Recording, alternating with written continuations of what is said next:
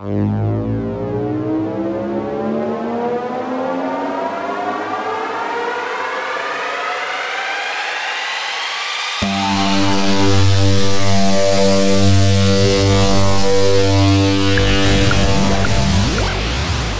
dir vor, du bist der Sohn Gottes und nachdem du die Menschen von all ihren Sünden befreit hast, um sie auf das Kommen des Reich Gottes vorzubereiten, haben diese nichts Besseres zu tun, als dich und deinen Namen immer und immer und immer wieder zu missbrauchen.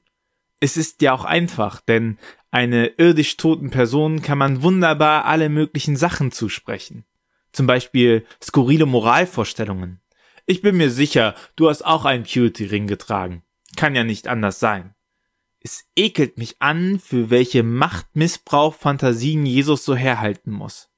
Und dann wären wir schon bei der Politik. Diese christlich-abendländische Kultur, die seit Jahren erst von strammen Rechten, dann von ausschließlich besorgten Bürgern und nun in den Köpfen der C S U herumirrt und neuerdings mit Nägeln durch Kreuze an die Wände aller Machtzentralen genagelt wird. Und weil Jesus damit wohl nicht genug erniedrigt worden ist, wird sein Symbol auch noch umgedeutet, von der Befreiung aller Menschen reduziert auf die Teilung in Kulturen. Ja, so hat das Kreuz keine Spitze mehr nach innen, sondern nur noch nach außen.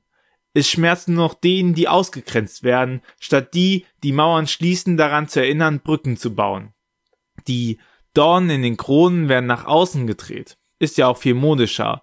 Und wie Mode nun mal so ist, oberflächlicher. Ohne Inhalt. Ohne Gott.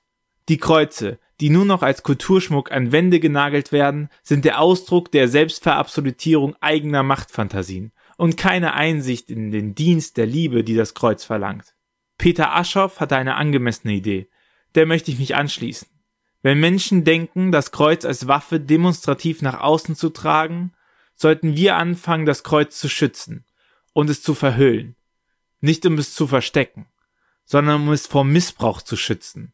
Von der Wand zu nehmen, um es im Herzen zu tragen. Tobias Sauer, Ruach jetzt.